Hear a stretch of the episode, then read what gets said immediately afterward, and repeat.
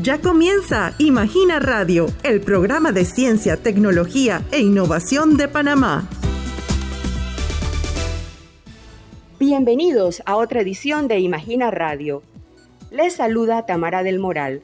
Hoy vamos a conocer sobre el programa de becarios para soluciones costeras que promueve la innovación para la conservación de los hábitats prioritarios de las aves playeras en la ruta migratoria del Pacífico. Este programa es implementado desde el Centro Regional Ramsar para el Hemisferio Occidental. Nuestros invitados son la arquitecta Andreina Pernía, coordinadora del programa Bahía de Parita en Panamá, y el arquitecto y doctor en antropología Ariel Espino. Bienvenidos. Hola a todos, muchísimas gracias a todas las radioescuchas de Imagina Radio. Muy contenta por estar acá y compartir con ustedes sobre el programa de becarios de soluciones costeras. Bueno, antes que nada, gracias por la invitación. Es, es un honor estar aquí y un gusto. Eh, y saludos a la audiencia de Imagina Radio. Doctor Espino, usted es asesor para el Plan de Gobernanza e Infraestructura Verde en la Bahía de Parita. Comente sobre los aspectos que debe contemplar ese plan en materia de planificación territorial. Bueno, eh, pienso que lo, lo primero que tenemos que siempre tener en mente es que las áreas eh, de las aves playeras, las áreas que usan las aves playeras como playas y humedales, eh, no son áreas vacías, ¿no? Eh, a veces los municipios piensan que un humedal es un área disponible para el desarrollo porque no hay ocupación humana, pero como yo siempre digo, cuando la casa de los seres humanos se expande en la naturaleza, se expande a costa de la casa de otros animales, ¿no? otros organismos. Entonces, estas no son áreas vacías, baldías para el desarrollo, son áreas que cumplen una función ecológica sumamente importante a nivel incluso continental y mundial.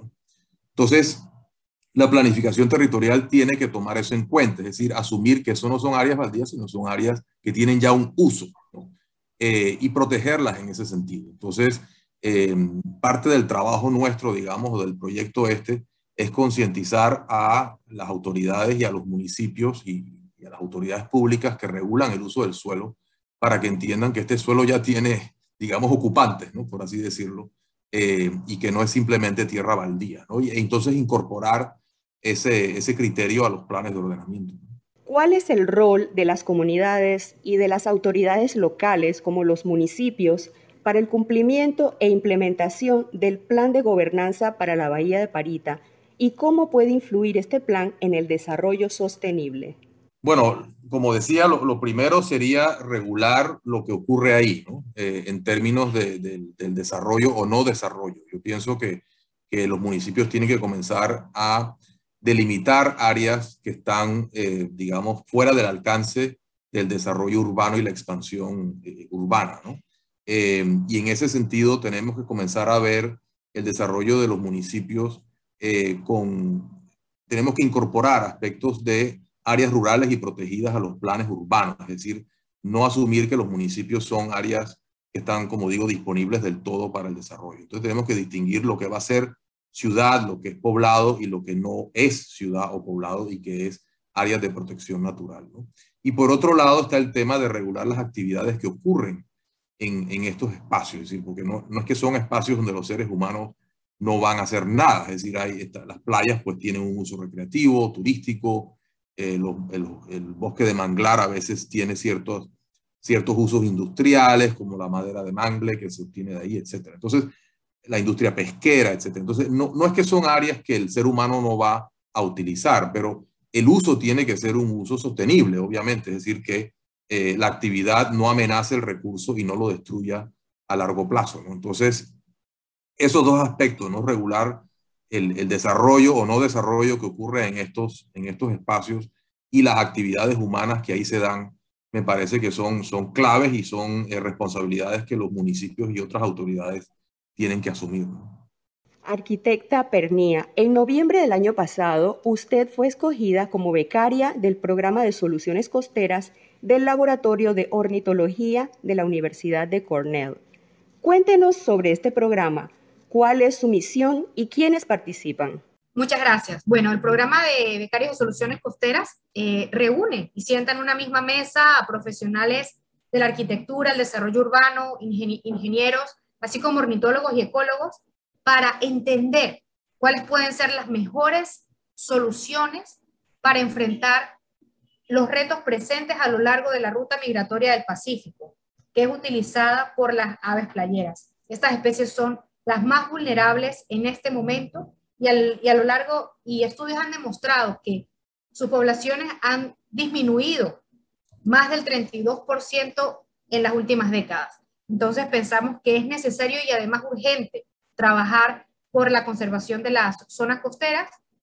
Y bueno, esto es lo que apoya el, el programa Becario de Soluciones Costeras, esta integración multidisciplinaria y de una comunidad internacional. ¿En qué consiste el Plan para la Gobernanza e Infraestructura Verde para mitigar impactos en la Bahía de Parita? Explíquenos qué es la infraestructura verde. Bueno, primero que todo quisiera explicar que la Bahía de Parita es el segundo sitio más importante para las aves playeras en Panamá.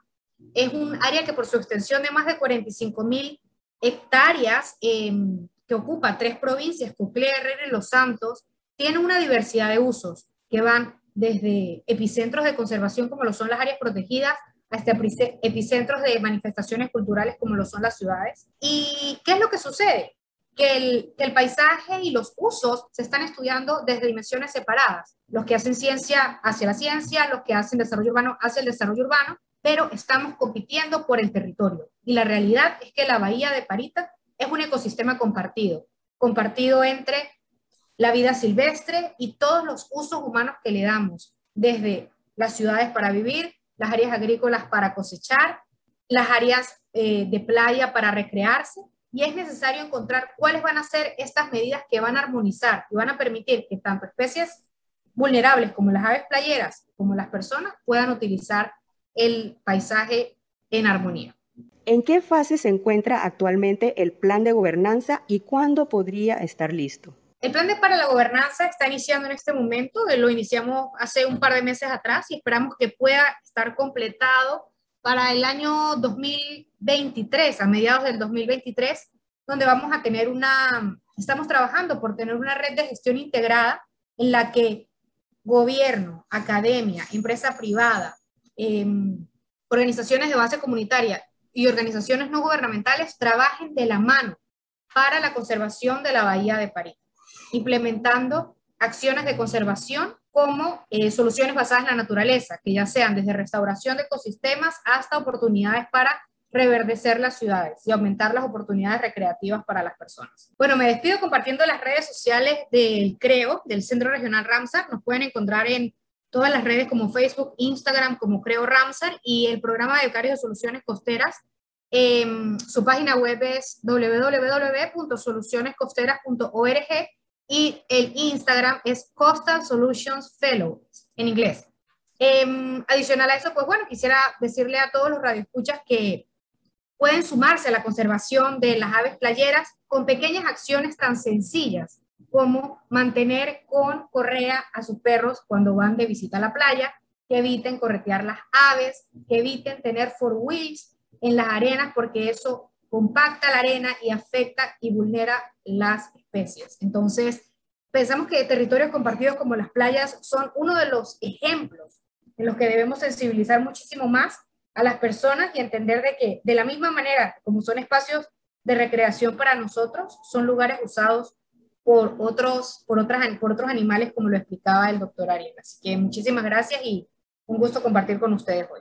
Bueno, antes que nada, eh, gracias por la invitación y gracias por eh, por la misión de ustedes de, hacer, eh, extender pues estas discusiones al público y, hacer que el público participe en estos temas. Eh, y bueno, vamos a ver qué tal nos va, ¿no? Con este experimento yo pienso que Panamá cada vez se hace más sofisticado pues en su, en su, en su planificación, en su gestión pública como debe ser. y son, a, veces hay temas nuevos, ¿no? Que se incorporan un poco a la agenda, ¿no? Y que aparecen en, en la mesa, por así decirlo, y, y esperemos que pues esto contribuye a que el debate sobre políticas públicas y políticas territoriales sea más responsable eh, y más sostenible. Así que bueno, gracias y, y saludos a la audiencia y espero que esto haya sido de provecho. Amigos oyentes, hemos llegado así al final de esta edición de Imagina Radio. Muchas gracias a la arquitecta Pernía y al doctor Espino por participar hoy en este programa.